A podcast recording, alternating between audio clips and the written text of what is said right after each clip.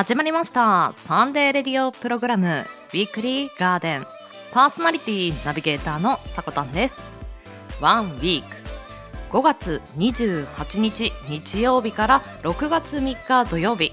この1週間分の情報のお届けとなっています。今週の記念日の担当はおじいさんです。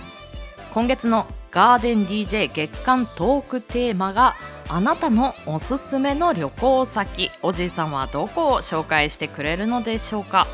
そしてショートコーナーはお待たせしました。あなたの知らない都道府県。一コマずつちゃんと進めていこうと思います。本日紹介する県は広島県。ぜひお楽しみください。それでは番組最後までお付き合いいただけたら幸いです。はい。こんにちは。週末週明けいかがお過ごしでしょうか？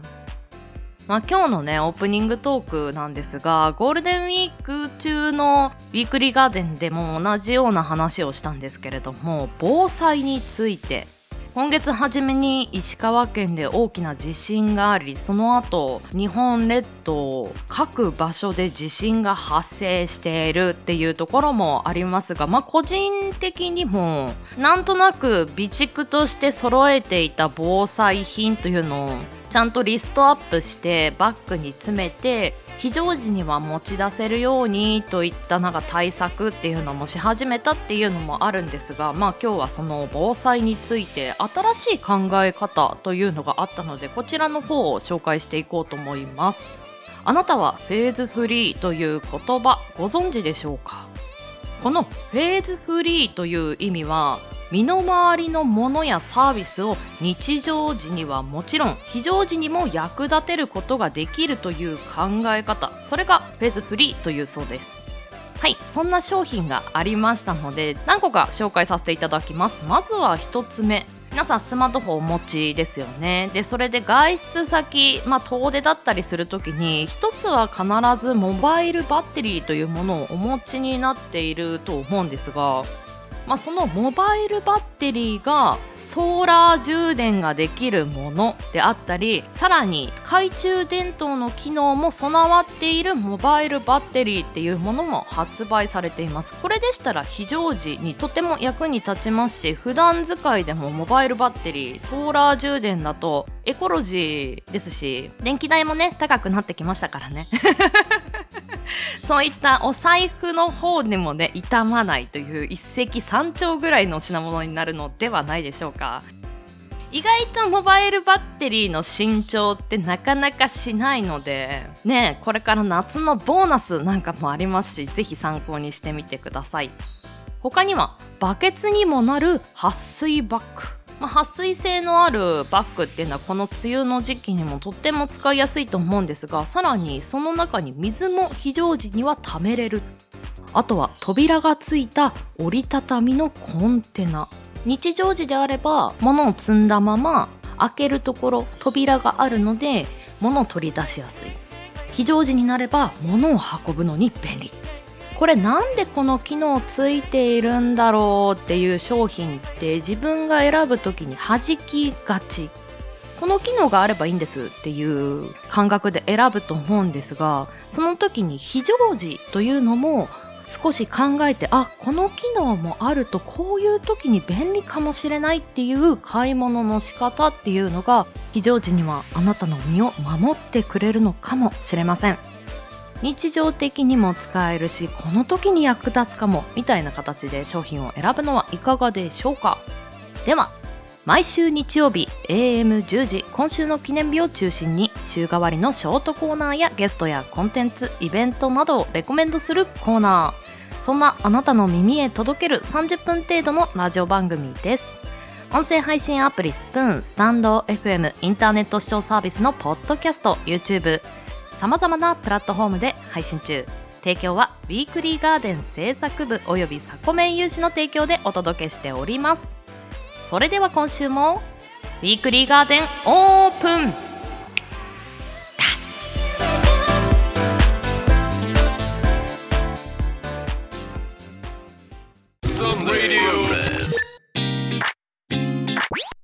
サンデーレディオプログラム Weekly. Garden. Weekly. Heritage. Let's enjoy. Together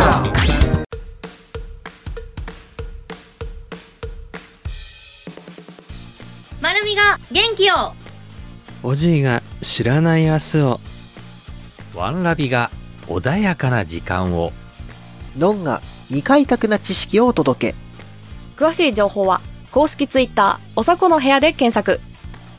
あなたの日常に色とりどりの声のオリジナルラジオ。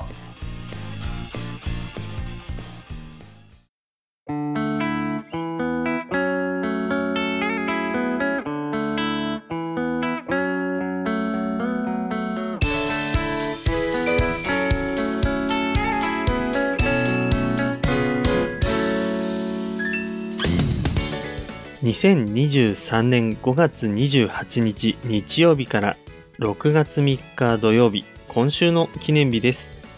こちらは一般社団法人日本記念日協会のホームページに記載されている協会に登録された記念日を紹介していきます。今週全体の項目数は61項目でした。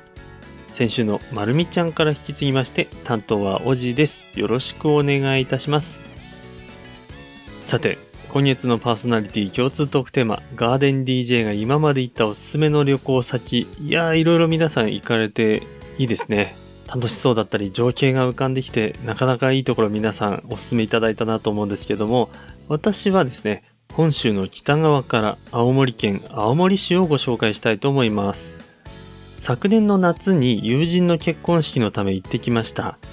青森駅で降りると少し歩くともう海なんですね。かつては青函連絡船と呼ばれる北海道との重要な連絡ルートの途中にあった青森駅。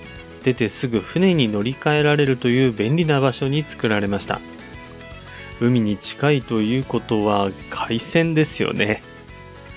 青森魚菜センターというお店、こちらは青森駅東口から徒歩5分ほどの場所にあります。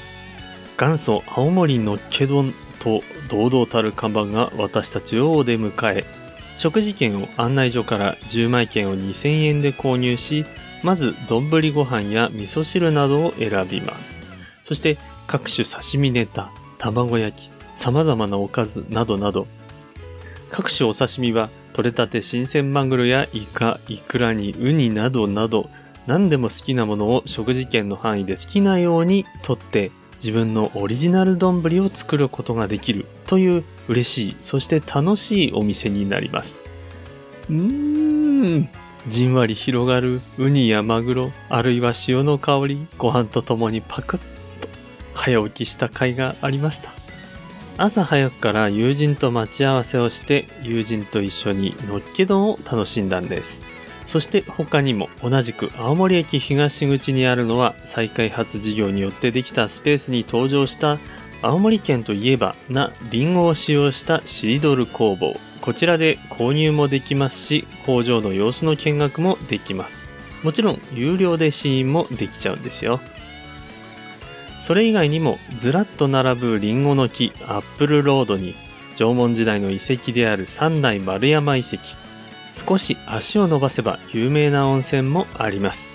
いろんな見どころがありますのでぜひ青森市訪れてみてください。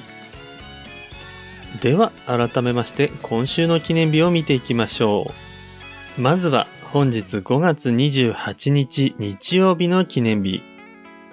教会が制定した記念日は6項目でした。その中から次女の日ご紹介しましょう。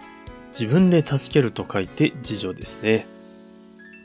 一般社団法人生命保険協会さんが制定されました。人生100年時代を迎える現代社会において、一人一人が豊かな人生を送るために、ライフプランや資産形成、健康の増進、保険などで自ら将来の準備をする自助について考える日としてもらうのが目的。日付は5と28で自助にとって大切な希望、知恵、財運、健康、愛を意味する5つ葉、5が5つ、2がつ、8が葉で5つ葉の語呂合わせからということです。自助という言葉はこの2、3年で改めて広まった言葉かなと思いますが、もちろん、公の助けの公助、共に助けるの共助だけではなく、自助も自分のライフスタイルや老後の設計に合わせて、この3つの助けるがバランスよく、人生の中で計画的に組み込んでいけるのがとても大事なのかなと思う部分もあります。行政からもいろいろな情報発信がされてると思いますし、そういった取り組みも期待したいところですよね。そして、四つ葉はクローバーで聞いたことありましたけど、私、五つ葉はあまり耳馴染みがなかったんですね。四つ葉だと希望、知恵、健康、愛なんですけど、この4つに加えて、5つ目に財運だとか経済的繁栄という意味があるそうです。続きまして、5月29日月曜日、週の始まりです。教会が制定した記念日は10項目でした。この日は29日なので、服関連の記念日が多い印象ですね。服の日、呉服の日、ピクニックの日、幸福の日、こんにゃくの日などなど語呂合わせに合わせたものもありますけれども、金色の風の日、これは岩手県のお米だそうです。ごま焼酎の日、シリアルの日、エスニックの日。エスニックは、あれかな ?5 が逆にすると S で29でニックかな？そしてクレープの日などなどがあります。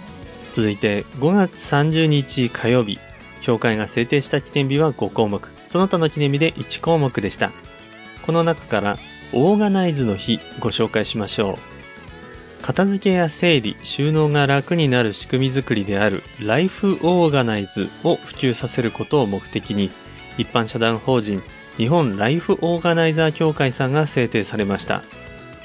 オーガナイズとは住居、生活、仕事、人生などのあらゆること、ものを効果的に準備、計画、整理することでアメリカでは以前から認知されている概念だそうです。日付は5と30で5み0と読む語呂合わせと1年で最も片付けや整理に適した季節であることからだそうです。オーガナイズの日初めて聞きましたけど結構大事な考え方っぽいですね。例えば私もあの残業が続いて夜もろくに家で過ごせずに寝て起きて風呂入って会社に行くみたいな、まあそんな日が続いてしまうと普段やってたルーティンさえも吹っ飛んでしまうみたいなね、ことが、まあ、もしかしたら皆さんもあるかもしれないんですけれども、仕事の忙しさによってなかなかお家のことがままならなくなるみたいなことがある時にライフオーガナイズを意識すると良い。まあそういうことでしょうか。私は今やってることがあるとすれば、燃えるゴミ袋は残り3枚になった段階でいつも行くあのコンビニで購入するとか、あるいは先月紹介しましたけども、インスタント味噌汁は残り10食になった時点で発注するなどなど、これだけは絶対に切らさず買っておこうっていう風に事前に準備して在庫が回転するようにね、したりしているんですけども、自動で自分が買いに行こうっていう足が向くような、そういうルール作りをすることで、人生少し行き詰まっても最低限の生活をこなせるということはありるんじゃないでしょうかね。意外とライフオーガナイズ、一種の人間の防衛本能みたいな、そんな側面もあるかもしれません。週の折り返しは5月31日水曜日です。教会が制定した記念日は3項目、その他の記念日で1項目でした。この日はその他の記念日が世界禁煙デーなんですけれども、それ以外では菜の日、野菜の菜ですね。それから昨年取り上げた古材の日、そして車窓サイネージの日。これあの以前、車内サイネージ的なものはね、ご紹介したことあるんですけど、車窓サイネージ、窓ガラスにプロジェクターで映しちゃう、そんなタクシーがあるようですね。私の住んでいるところのような田舎では実現しないかもしれませんけど、都会ではそんなものが走ってるんですか、とびっくりしました。続いて、6月1日木曜日、教会が制定した記念日は21項目、その他の記念日は3項目です。この中から、チューインガムの日ご紹介しましょう。平安時代より元日と6月1日は歯固めの日として、硬い餅などを食べて健康増進を図る風習があったことから、日本チューインガム協会さんが制定されました。チューインガムを通じて噛むことの大切さを考えてもらうのが目的だそうです。チューインガム最近私あまり食べないんですけどまあ眠気があった時もコーヒー派なんですよ。運転中とかね。なかなか触れる機会がないんですけど電車通をしてた学生の頃はあのロッテさんのチューインガムあの梅味とかブルーベリー味とかのやつあったじゃないですか。あれはよく買ってた記憶がありますね。あそうそう。あのロッテのガムといえばロッテのガムの味を再現したラムネが最近発売されていまして先ほど紹介したチューインガムの梅味を再現したラムネもあるんですよ。あの思わず箱買いしてしまいました。今も手元にあるんですけどね。花の金曜日6月2日金曜日です。教会が制定した記念日は9項目でした。この日は無痛分娩を考える日ロープの日ローズの日ライフ2.0の日オムレツの日おむつの日イタリアワインの日ロジの日甘露煮の日などがあります。ライフ2.0の日は去年紹介したんじゃなかったかなと思いますが同じ語呂合わせでいくと6と2でロジと読む語呂合わせから制定されたのがロジの日です。こちらは長野県下諏訪町の下諏訪の路地を歩く会さんが制定されています。長野県とか岐阜県とかってなんだか昔ながらの風情を楽しんで歩ける場所が多いようなそんなイメージがありますね。では続いて6月3日土曜日。教会が制定した記念日は7項目でした。この中からくるみパンの日ご紹介しましょう。日本におけるアメリカのカリフォルニア産のくるみの最大の用途が製パンであることから定期的にくるみパンに親しんでもらおうとカリフォルニアくるみ協会さんが毎月3日に制定されています。日付は毎月来る3日を毎月来る3日と読みくるみにかけてくるみパンの日としたものだそうです。くるみはビタミンやミネラルなど健康に過ごすための栄養成分を多く含む食材として知られています。とんでもないギャグを記念日の説明文に仕込んできましたね。実はこのカリフォルニア州っていうのは人口が約4000万人ぐらいだそうでアメリカの人口の約10%ほどを占めているようなんですね。そしてくるみの最大の用途が製パン。パンの製造だっていうことも驚きです。確かにくるみパンいろんなパン屋さんで売ってますけどそんなにあちこちで使われてるのがアメリカ産だったっていうのは知りませんでしたね。では教会が制定した今週5月28日日曜日から6月3日土曜日までの記念日をご紹介いたしました。来週の今週の記念日の担当はまるみちゃんです。From まるみ to まるみですね。バトンおつなぎします。ここまでの担当はおじいでしたそれではまた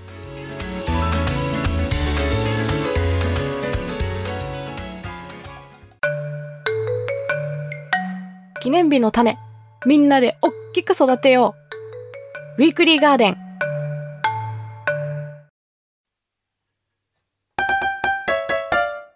週刊献立予報今週のおすすめレシピを紹介していくコーナーです。まずは今週の推し食材から見ていきましょう。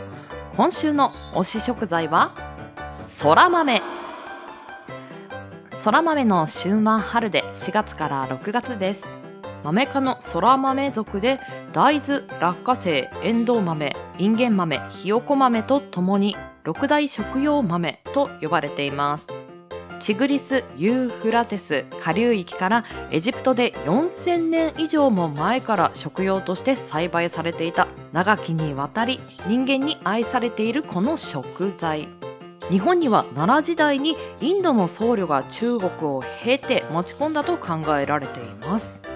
奈良時代から日本にある食材なんですね。こちら栄養素も豊富です。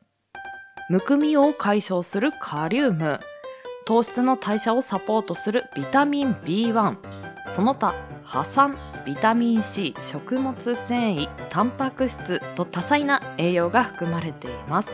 そんなそら豆を使ったレシピを紹介していきます。今週お届けするレシピはこちら。そら豆のサクサクチーズフリット。材料2人分です。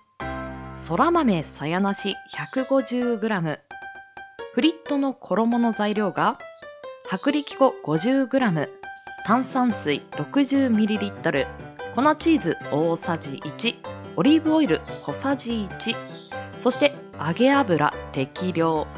塩適量。レモンがくし切り1切れとなっています。作り方を見ていきましょう。まずそら豆の薄皮を剥いてください。そして衣の準備を進めます。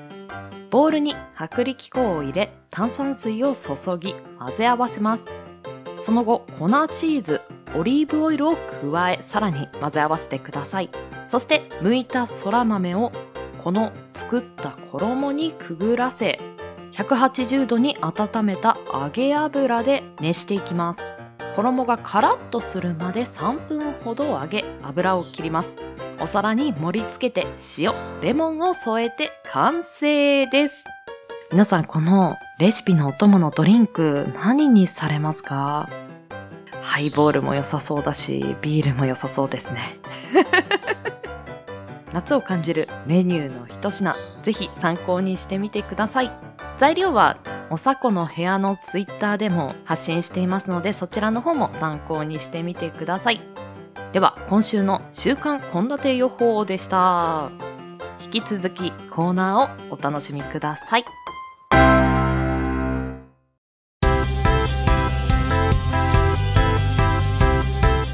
あなたの知らない都道府県。同じ日本に住んでいるのに違う風習や文化が各都道府県ごとにあったりしますよね。こちらでは月に1回ぐらいできたらいいなという頻度で各都道府県を紹介していくコーナーです。47都道府県制覇に向けて今回もやっていこうと思います。今回紹介する県がこちら。広島県。面積8480キロ平方メートル。こちら全国11位です。人口は約280万人。こちら全国12位となっています。旧国名は秋国ビンゴ国。ではまずご当地鉄板ネタから見ていきましょう。日本で唯一の市民球団広島カープは県民の誇りです。広島市の小学校ではカープの歴史や人気の理由を考え思考力や表現力を養うことを目的としたカープについて考える授業などが行われているところもあるそうです。愛されてますね。そして鉄板ネタもう一つ。ソウルフードお好み焼きへのこだわりが強く人口10万人あたり登録店舗数が日本一となっています。お好み焼きをわざわざ広島焼きと呼ぶのは県内ではタブーだそうです。お好み焼きといえば広島だよねというそんな 気持ちが垣間見れますね。はいではご当地の地雷ネタも見てみましょう。広島市と呉市では1950年頃から広島構想が起こり仁義なき戦いなどの映画にもなりました。これでヤクザが多いというイメージがついてしまい山口組の本部があると誤解されることが多いそうです。確かに。広島って浮かべた5番目ぐらいにちょっとこわもてのおじさまたちが想像の中に出てきてしまうのは私だけじゃないはずだと思います。そして地雷ネタもう一つ。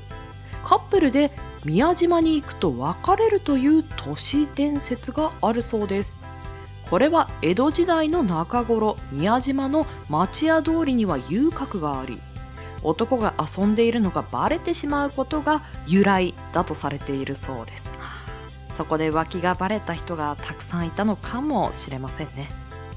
はいでは気になる県民性。見ていきましょう。楽観的で細かいことは気にしない。瀬戸内海に面した豊かな自然と天候に恵まれた温厚な地域性もあり気象は明るくておおらか。心身的で行動力のある気質も古くから陸海ともに交易の拠点となっていたことが大きく影響しているようです。広島で起こった暴力団の構想をもとにした映画「仁義なき戦い」の大ヒットにより荒々しいイメージが優先していますが基本的には穏やかな性格な人が多いそうです。また中国四国地方の中核であるという愛嬌精神さらには広島市には明治期から旧日本陸軍の第五師団司令部が置かれ軍都と呼ばれたことから強いプライドを持っている方が多いそうです。原爆による被爆の経験があるため平和への意識は高く関連の教育や取り組みは世界的にも有名です。明るくそしてプライドが高く好奇心が旺盛そのような性格に見えますね。はいではここで気になる広島県の全国1位。見ていきましょう。これはなんかわかる気がするんですがソースの消費量が全国1位です。1人当たり平均 955ml と言われましてもっていう感じですがまあ1年に1リットルぐらい消費するってことですよね。そう考えると多いですね。広島市におたふくソースの本社があり社員はお好み焼き以外にも揚げ物や目玉焼きカレーの隠し味などあらゆる料理にソースを使っています。はあ。これは有名ですね牡蠣の漁獲量が全国1位です。国内シェア率は約60%を占めています。2位の宮城県とは5倍以上の圧倒的な差をつけているともう牡蠣といえば広島でしょうとね言っている広島県民の顔がなんか浮かぶようです。ちなみにニッチなところですとヤスリの生産量も全国1位だそうです江戸後期に大阪から職人が故郷の呉市に技術を持ち帰り広まったと言われています。現在では国内シェア95%を誇る地場産業として知られているそうです。へえヤスリ広島産なんですね。ちなみに広島県の名所といえばかの有名な厳島神社そしてしまなみ海道原爆ドーム。広島平和記念公園などなどがあります。では最後に特徴的な方言。見ていきましょう。いけにゃー。いけにゃー。猫じゃない。いけっていう猫ではない。これはダメならいけにゃーならとか言うんでしょうね。ダメなら。続きまして映画の。映画のいいけど。かわいいのも見つけました。ほうじゃのほうじゃのそうだな。ちょっと荒々しいおじさんの雰囲気も頭に浮かんでくるんですけど方言だけ見るととっても可愛いですよね。はい。では今週は広島について紹介いたしました。広島の知られざる魅力見つけられましたでしょうか？ぜひ気になった方は現地に行って確かめてみてください。ではエンディングへ参ります。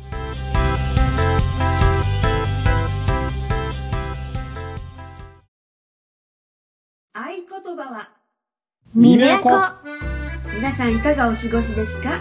橋橋です。私の夢はアコーディオン演奏で皆さんとつながること。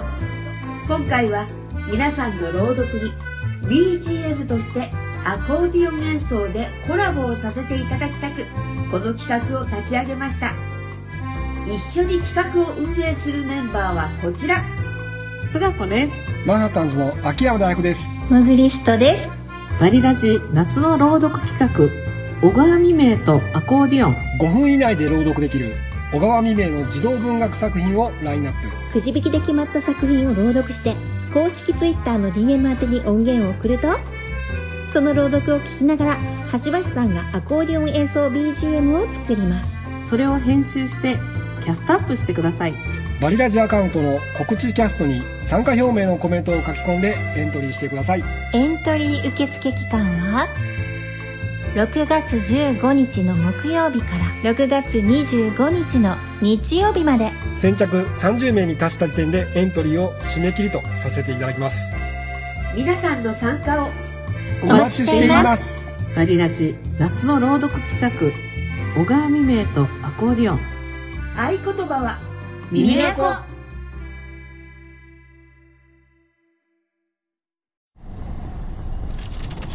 That legendary project returns after a year and a half. From May 16th to June 24th, 2023. Let's have fun together. スプーン音楽を語るラジオ音ラジオ8スシーズン2023年5月16日から6月24日まで総勢40名のスプナーがあなたの心に残る一曲というテーマで紡いでいくキャストリレーです。キャストアップ情報は音ラジオ公式 Twitter 並びにハッシュタグ音ラジオ8で検索。お楽しみに。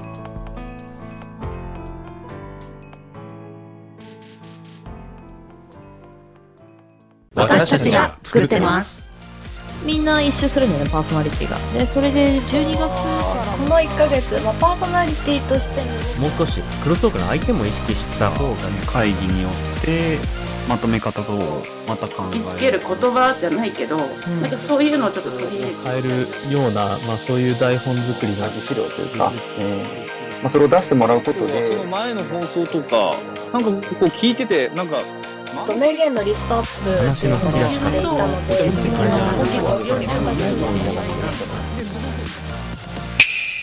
ウィークリーガーデンウィークリーガーデン。ウィークリーガーデン。ウィークリーガーデンは毎週日曜日 AM10 時各種音声サービスにて発信しています。あなたの1週間が素敵な1週間になりますように。また次の日曜日にお会いしましょう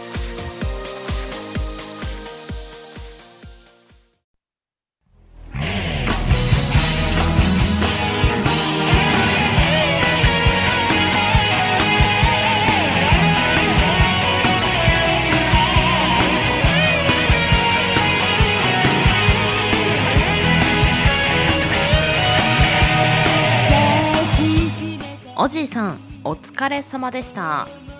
ウィークリーガーデンナンバー 96CM の提供は音声配信アプリスプーンよりバリラジさんの夏の朗読企画の CM そしてイベントキャスト音ラジオの CM2 本流させていただきました。詳しくは番組公式 Twitter アカウント名おさこの部屋より発信していますので要チェックです。さらに番組ではお便りを募集しています。ツイッターアットマーク 4KTORYDORY、4KTORYDORY、四季とりどり、こちらのアカウントに投稿フォーム設置されていますので、アクセスお願いいたします。はい、今週のウィークリーガーデン記念日紹介はおじいさんでした。お疲れ様でした。おすすめの旅行先が青森県は青森市。人生に1回ぐらいはそういったオリジナルの海鮮丼自分が選んであれとこれとそれとどれととね作るのは楽しいだろうなと思いながら聞いておりました。行ってみたいですね。あと記念日紹介の中ではオーガナイズの日気になりました。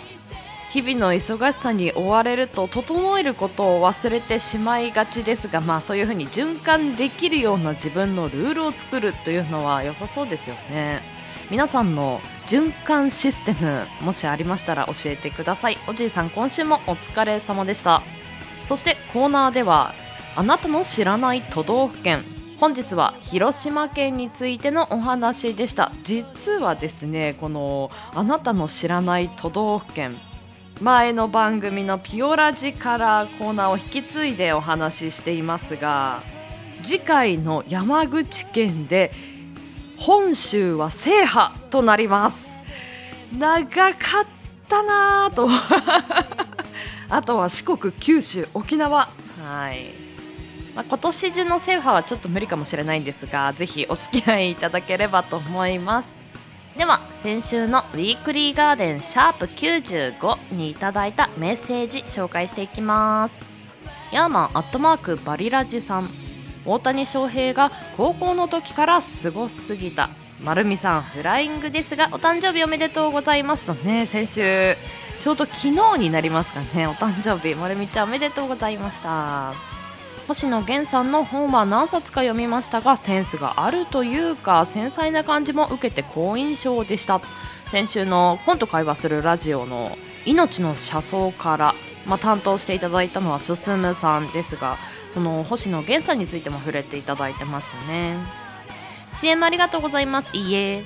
また流させていただきます。ヤマンさんコメントありがとうございます。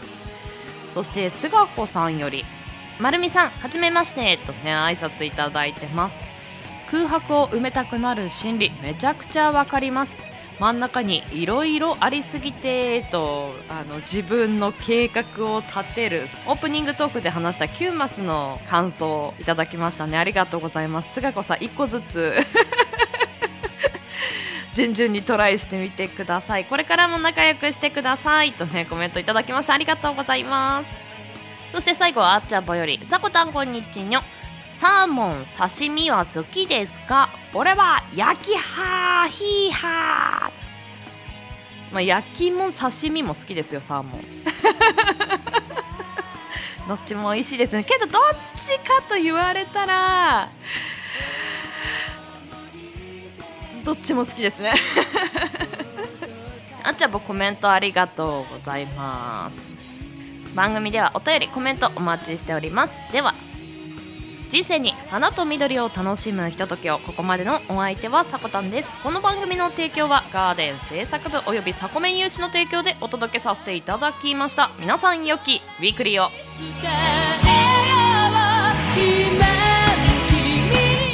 いってらっしゃい行ってきます。いつも聞きに来てくれてどうもありがとう。今日も君はサコメン。